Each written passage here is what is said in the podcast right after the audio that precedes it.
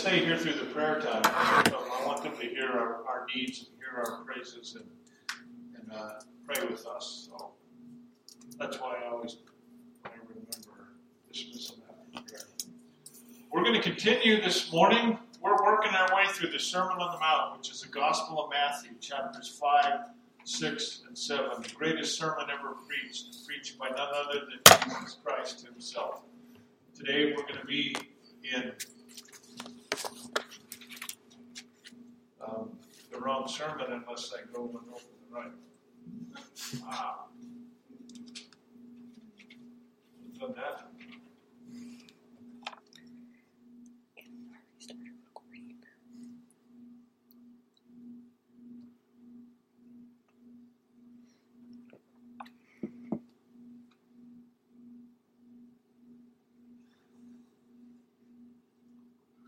Today we're going to be in uh, Matthew chapter 6, verses 9 and 10. Entire sermon on a couple verses. Um, today's sermon is entitled Our Father. Jesus is teaching us how to pray. And in these two verses, Matthew chapter 6, verses 9 and 10, Jesus says, This then is how you should pray. Our Father in heaven, hallowed be your name. Your kingdom come, your will be done on earth as it is in heaven. So, as Jesus begins to teach us how to pray, the first word out of his mouth to us, Jesus modeling for us how to pray, is our. His first word, our. So, this is how followers are to pray our. Please listen closely to the next statement I'm going to make. It's simple yet profound. To Jesus, to follow Jesus means you are part of a community. Let me say that again. To follow Jesus means you are a part of a community. Now, that's a simple but very profound statement. Yes, Jesus is teaching us how to pray, and primarily, prayer is a, a personal and private devotion. But when you pray to God as your Father, you are joining those around the world from every people, nation, tribe, and tongue. You are joining the saints of history. Prayer is a personal act, but it's also something much bigger, something historic that spans every nation and every generation. And somewhere inside of us, we all want to be part of something bigger than just ourselves. We enter into this bigger than ourselves thing when we pray. We join our voices with those who are more than a billion around the world and throughout history to declare that God is good and his kingdom will not be shaken. This then, back to the words of Jesus, this then is how you should pray. Our Father. Now, today, saying our Father doesn't seem out of ordinary for us, but to refer to God as Father would have been radical and brand new for Jesus' original audience when he spoke these words. The crowd Jesus is speaking to is almost exclusively Jewish. They would not have called God Father. Uh, that was too personal or too familiar for their upbringing and their tradition. The Jewish people were so focused on the transcendence and sovereignty of God that they would not even speak or, or repeat his name. Even today, you'll see Jewish people write G D when referring to God. So there was and there is a deep, profound reverence toward God. He was transcendent, he was entirely other, he was almighty and all powerful, and one did not just approach him with familiarity, even by faith. He was holy. But here's Jesus saying, Pray like this Our Father. Our Father. So I think it, appears to me that Jesus is the first individual ever to refer to God as Father. Not only that, the word that Jesus used in the original language is the word Abba. So this is an informal name for father. Just like there is a difference in English between father and dad, or father and daddy. Jesus uses the informal, the personal, Abba, dad, daddy. So, radical, radical departure from everything they'd ever learned and everything they'd ever heard about how one addresses the God who created the universe. Jesus is telling his followers to approach God in prayer with confidence, with assurance, not as a subject, but as a child.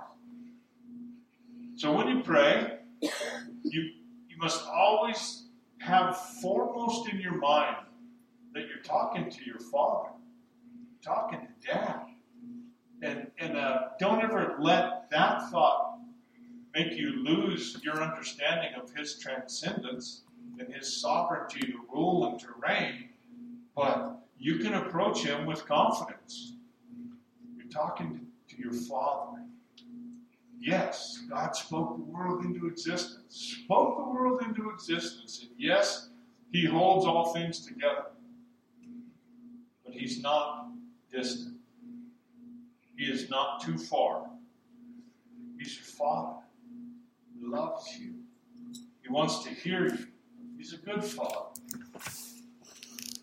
This is key to understanding Christianity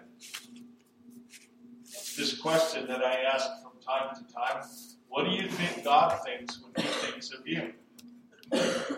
That's a that's a searching question take serious. What do you think God thinks when He thinks of you? You know what? He loves you. He loves you. Your dad in heaven sent his son to come and be the sacrifice to forgive you of your sins, to restore the estrangement estrangement in the relationship, to bring reconciliation, to bring salvation for this life and forever. He loves you. You got to know that. One theologian said if you want to judge how well a person understands Christianity, find out how much he makes of the thought of being God's child and having God as his father. If this is not the thought that prompts and controls his worship and prayers and his whole outlook on life, it means that he does not understand Christianity very well at all. For everything that Christ taught, everything that makes the New Testament new and better than the Old, everything that is distinctively Christian as opposed to merely Jewish, is summed up in the knowledge of the fatherhood of God. Father is the Christian name for God. Our understanding of Christianity cannot be better than our grasp of being God's child.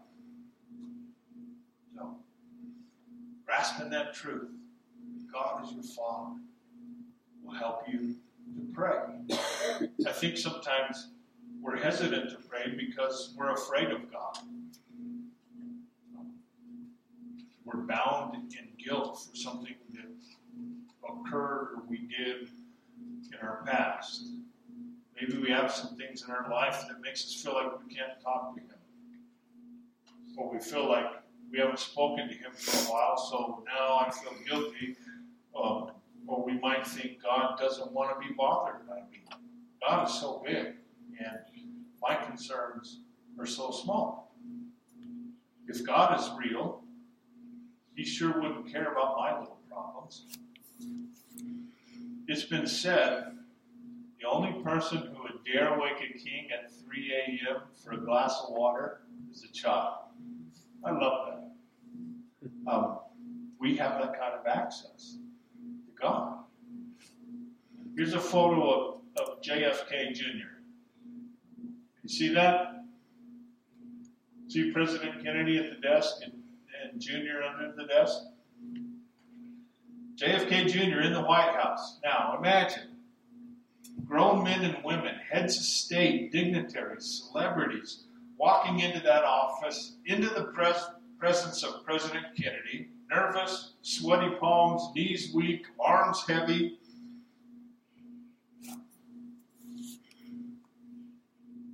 enter the president's presence with fear and timidity. They've been briefed on how to act, how to stand, what to say, what not to say. And there they are, um, kind of half frozen the immensity, the enormity of the presence of the president in the Oval Office. And then contrast this with little JFK Jr. laying under the desk. Yes, his dad was the most powerful man in the world at that time, but he was also his dad. He entered into his dad's presence with confidence and joy, and when his president, his presence, was free to play. What if we saw God in, in our time of prayer to Him like this? Jesus says, Our Father in heaven, there's intimacy with God. But there's also reverence. Jesus goes on to say, Hallowed be your name. So, what does it mean to hallow God's name? Well, a couple things that means is we don't use God's name as a mindless exclamation, or even worse, as profanity. Like those branches of Judaism that, out of reverence, won't write God's name, instead spelling capital G D, do we have reverence for the name of God? Do we speak His name with great care, or do we profane it? What does it mean to hallow God's name? The word hallow means to sanctify, to make sacred, or to make holy, or to be treated as holy. Jesus tells us that our prayers should include a concern for God's name being great in the world. God, don't let your name be blasphemed on the earth. Make yourself known to all people. May all people worship you. It also means that we pray with a desire that God's name be made holy in our own lives. God, may your name be hallowed in my life. The great Christian reformer, Martin Luther, would ask his students, How is it that God's name is hallowed amongst us? And his answer to them, when our life and doctrine are truly Christian. Luther's right. When we pray to God, hallowed be your name, we're asking for two things. First, that God make himself known to all people. That God make himself known to those who hate him, to those who mock his name. That they would see him for who he truly is and choose to worship him. And so, praying like this is an evangelistic prayer. And second, that our lives would demonstrate to the world a reverence for his name. Paul says in 2 Corinthians chapter 5, verse 20, that we are Christ's ambassadors. We are ambassadors. We are sent to represent Christ. And we are ambassadors for the character of God. So to pray, hallowed be your name, is to say, God, enable my life to make much of who you are, to glorify your name. Now think of the names of God, this is not an exhaustive list, but he is known as Abba, Father. In the original Greek, Kurios, which means Lord. In the original Hebrew, Yahweh, I am. He's known as Most High. He's known as God Almighty, Wonderful Counselor, Lion of Judah, our provider, our deliverer, Emmanuel, which means God with us, the way, the truth, the life. He's known as everlasting, great shepherd, master, savior, lamb of God, bread of life, father of lights, king of kings, prince of peace, friend of sinners, alpha, omega, beginning, end, messiah, redeemer, and on and on. And in all of that, for Christians, the most personal name that we have is Jesus. We've been invited to speak to God the Son by his first name, Jesus. I came across a recollection this week of a CBS miniseries from the 90s that I vaguely remember on the life of Jesus. And, and the author of this article wrote that there's one scene that is powerful. Jesus is in agony in the Garden of Gethsemane just before being arrested. Satan tempts him one last time. He shows Jesus a preview of all the evils that will be done in his name. And Satan says to Jesus, Will this really be worth it? To die for these people? This scene in the show is not from Scripture, it's an artistic decision. But the scenario it proposes is still pretty powerful. Another wrote, In the shadow of the cross, did Jesus observe all the wrongs, catastrophic and petty, that we credit to him? Did he see inquisitions and gas chambers, defenses of slavery, and God hates fags placards? Did he anticipate the way we'd use his name as a political ace in the hole card? Or speak for him and pronounce his judgments in the wake of tragedies? Did he hear us mutter when confronted with need? God helps those who help themselves. Did he want to shout that he said no such thing? We can only guess at what all Jesus endured in the garden that night. But we know for certain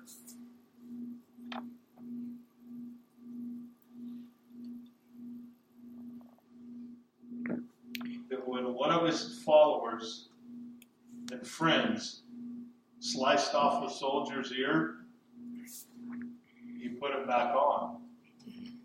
and, and, I don't know why I smile when I'm saying that, but I do. Um, the gesture of putting the ear back on seems to say, if you're associating my name with something I would never do, um, I don't like that.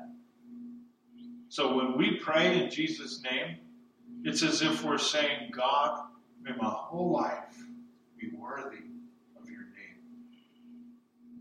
And this should guide the rest of our prayers. We should be able to pray with confidence as if we're under the desk in the Oval Office. My daddy's working. We should be able to pray with confidence in Jesus' name. Save my child. In Jesus' name, heal this relationship. And this should also expose our self centered prayers because some of our prayers maybe should not be prayed in Jesus' name, but in our own name. Dear God, I want to ace this test. I didn't go to class or study or read my textbook. But God, give me an A plus in Jesus' name. Right? Name.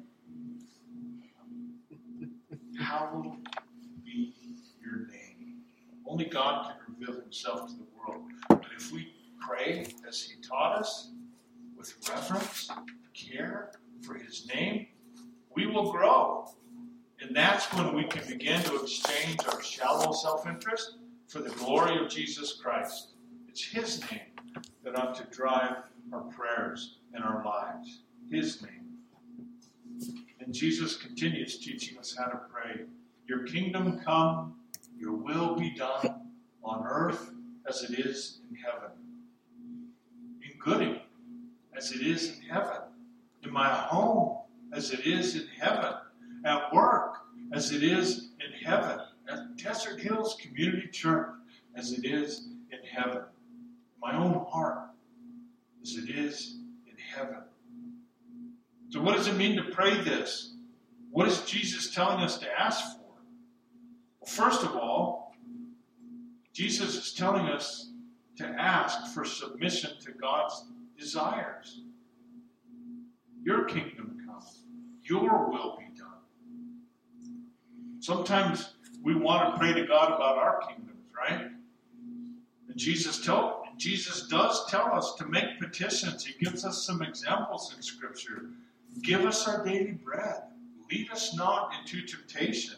Forgive us our sins. Jesus does say that. But before any of that, we are to submit ourselves to His will. Your kingdom come, your will be done. It's as if we are to ask God to give us what we would pray for if we knew what to pray for.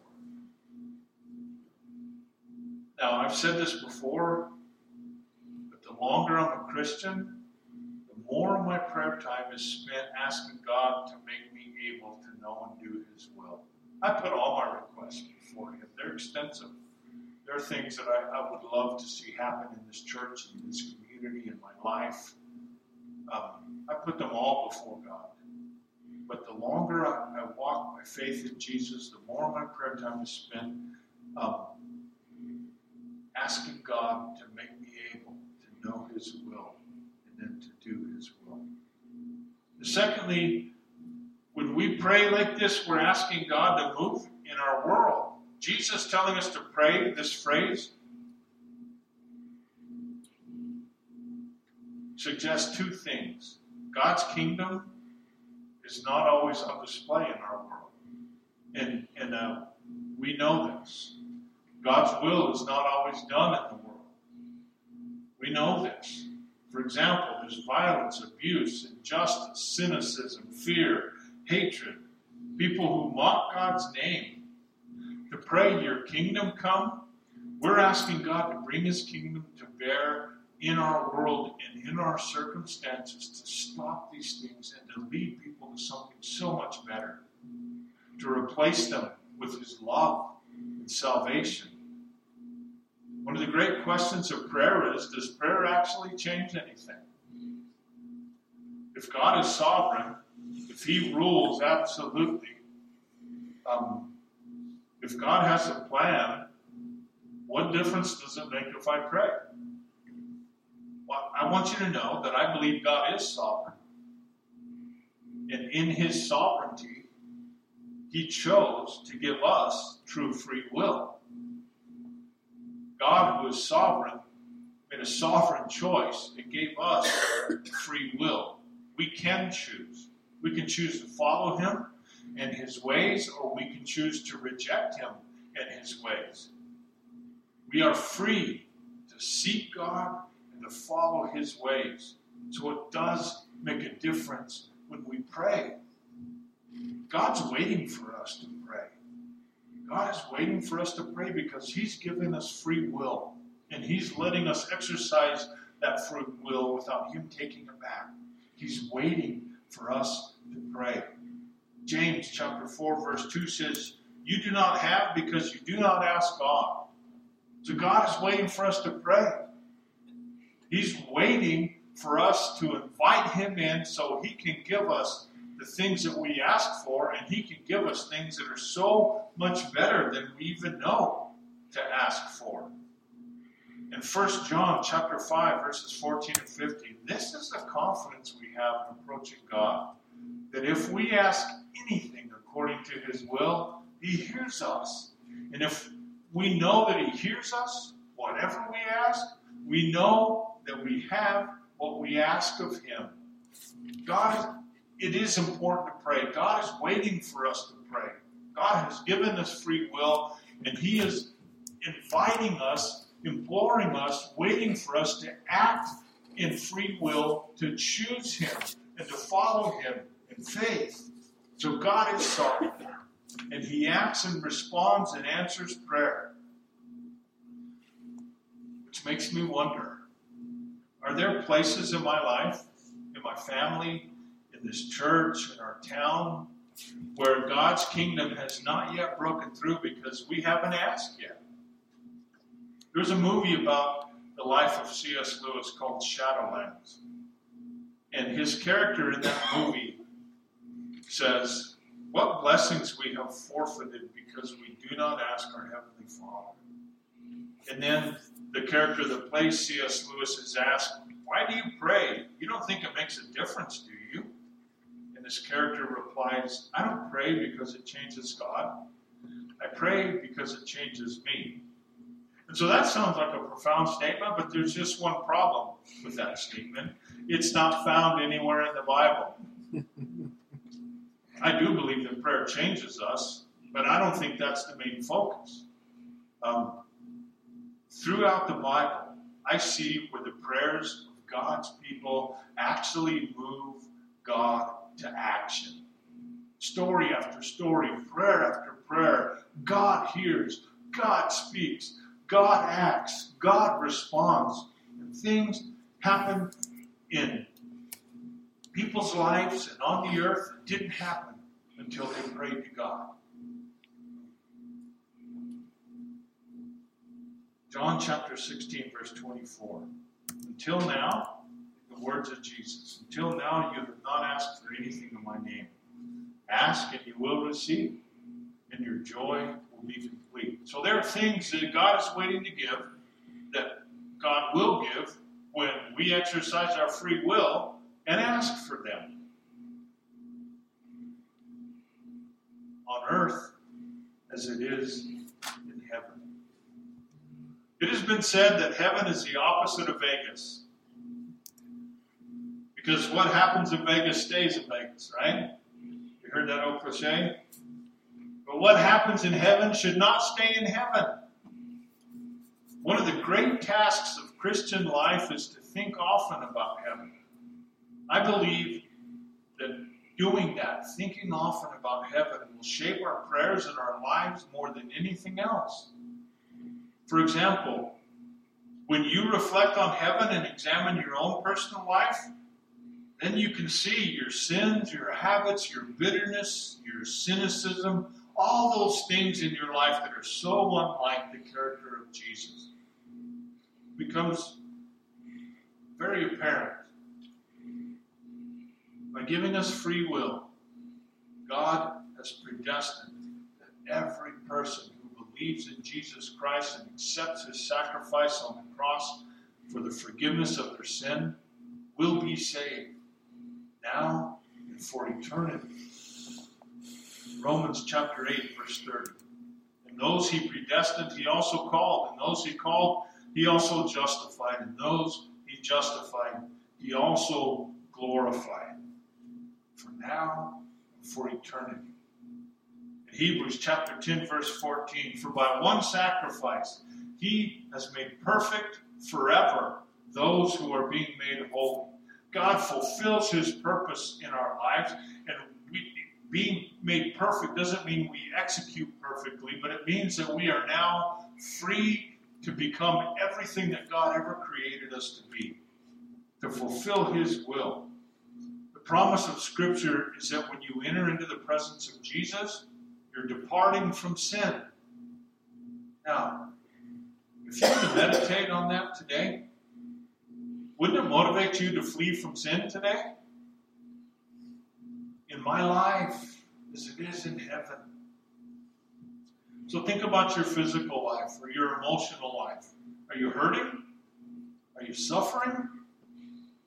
Listen to Revelation chapter 21, verse 4, a favorite verse of mine. He will wipe away every tear from their eyes. There will be no more death mourning or crying or pain, for the old order of things has passed away. In the Gospel of John, chapter 16, verse 33, the words of Jesus I have told you these things so that in me you may have peace. In this world you will have trouble, but take part. I have overcome the world. And, and uh, I don't know about you, but when I read in this world you will have trouble of many kinds, um, I'm blessed by that because I don't know about you, but I have experienced trouble of many kinds in my life. And so I am free from thinking I'm being singled out and punished or being tortured or thinking that the only reason that trouble ever comes is because um, I'm missing something. Jesus says straight up in this world, you will have trouble. And, that blesses me because Jesus recognizes that. Jesus just states it. It's the way life is. And then he says, But take heart. There's something better. I have overcome the world, Jesus says. So, yeah, we have trouble. We're going to have trouble. We have had trouble. We're having trouble. Yeah. But Jesus says, take heart in your trouble. Take heart. Not only when you're trouble free, take heart in your trouble. Take heart now. Because Jesus says, I have overcome the world. And that's true. There is salvation for now and for eternity in Jesus' name. You may be in pain today physical pain or emotional pain. When we meditate on heaven, we see Revelation 21 that our tears will be wiped away.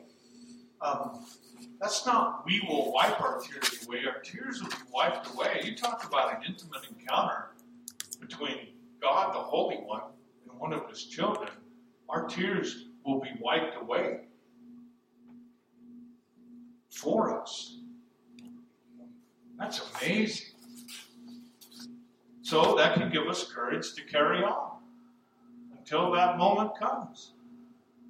We know in His time, God will take our pain away and replace it with His blessing. So we can pray, God, please heal me. God, please give me your comfort. Finally, in heaven, everybody will be worshiping God. And if you read Revelation chapter 21, that's right where I would want to stop. Everybody be worshiping God. But it goes on, and, and what it with what it means that everybody's worshiping God in heaven is that sadly those who reject Jesus will not be there. Jesus does not force anyone to worship him. And there will be many who ultimately reject Jesus. So when we think of eternity, we should think of those in our lives who don't yet know Jesus or who have chosen to out and out reject Jesus. And this should guide our prayers. God, hallowed be your name in so and so's life. I pray that they worship you. It should lead us to share the good news of salvation in Jesus' name. Here it is Gospel of John, chapter 3, verse 16. For God so loved the world that he gave his one and only Son, that whoever believes in him shall not perish, but have eternal life. Our Father in heaven, prayer begins with intimacy with God. Hallowed be your name. Prayer is concerned with the glory of God. Kingdom come, your will be done. Prayer is dedicated to the Lordship of God on earth as it is in heaven. Prayer is motivated by the promise of God.